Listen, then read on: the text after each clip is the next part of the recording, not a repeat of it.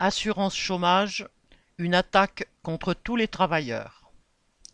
Le 3 octobre a débuté à l'Assemblée nationale la discussion sur le projet de réforme de l'assurance chômage présenté par le gouvernement. Ce projet prévoit d'attaquer encore davantage les droits des chômeurs et donc ceux de tous les travailleurs, alors qu'il y a un an, les conditions d'indemnisation avaient déjà été durcies.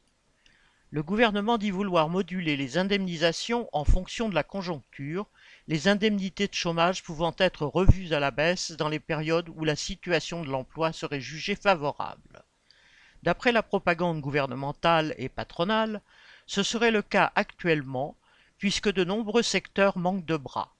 Les chômeurs seraient donc sommés d'accepter ce qu'on leur propose, sous peine de se retrouver à vivre avec presque rien.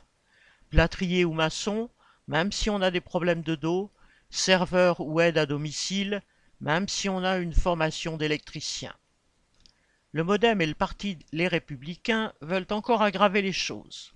Le Modem propose un amendement pour contraindre les salariés en CDD à qui le patron proposerait un CDI de même nature à l'accepter. Le parti Les Républicains, de son côté, veut que la loi assimile les abandons de poste à des démissions pour les rendre inéligibles à une indemnisation chômage. C'est donc à qui se montrera le plus anti-ouvrier. Si la France insoumise a présenté une motion de rejet, elle dénonce surtout la méthode. Ce texte, citation, accorde les pleins pouvoirs au gouvernement pour fixer les règles de l'assurance chômage sans jamais revenir devant l'Assemblée ni les partenaires sociaux. Fin de citation, a déclaré le député LFI de Haute-Garonne Adrien Clouet.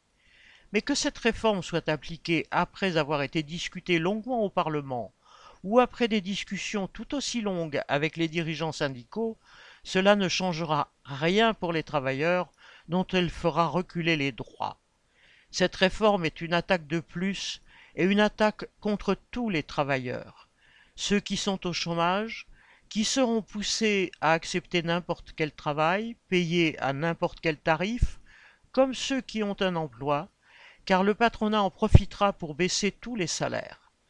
Pour se défendre contre les attaques de plus en plus virulentes du patronat, qu'ils soient du public ou du privé, intérimaires ou en CDI, les travailleurs ne peuvent compter que sur eux-mêmes, sur la force qu'ils représentent, celle d'une classe qui fait tout fonctionner dans cette société.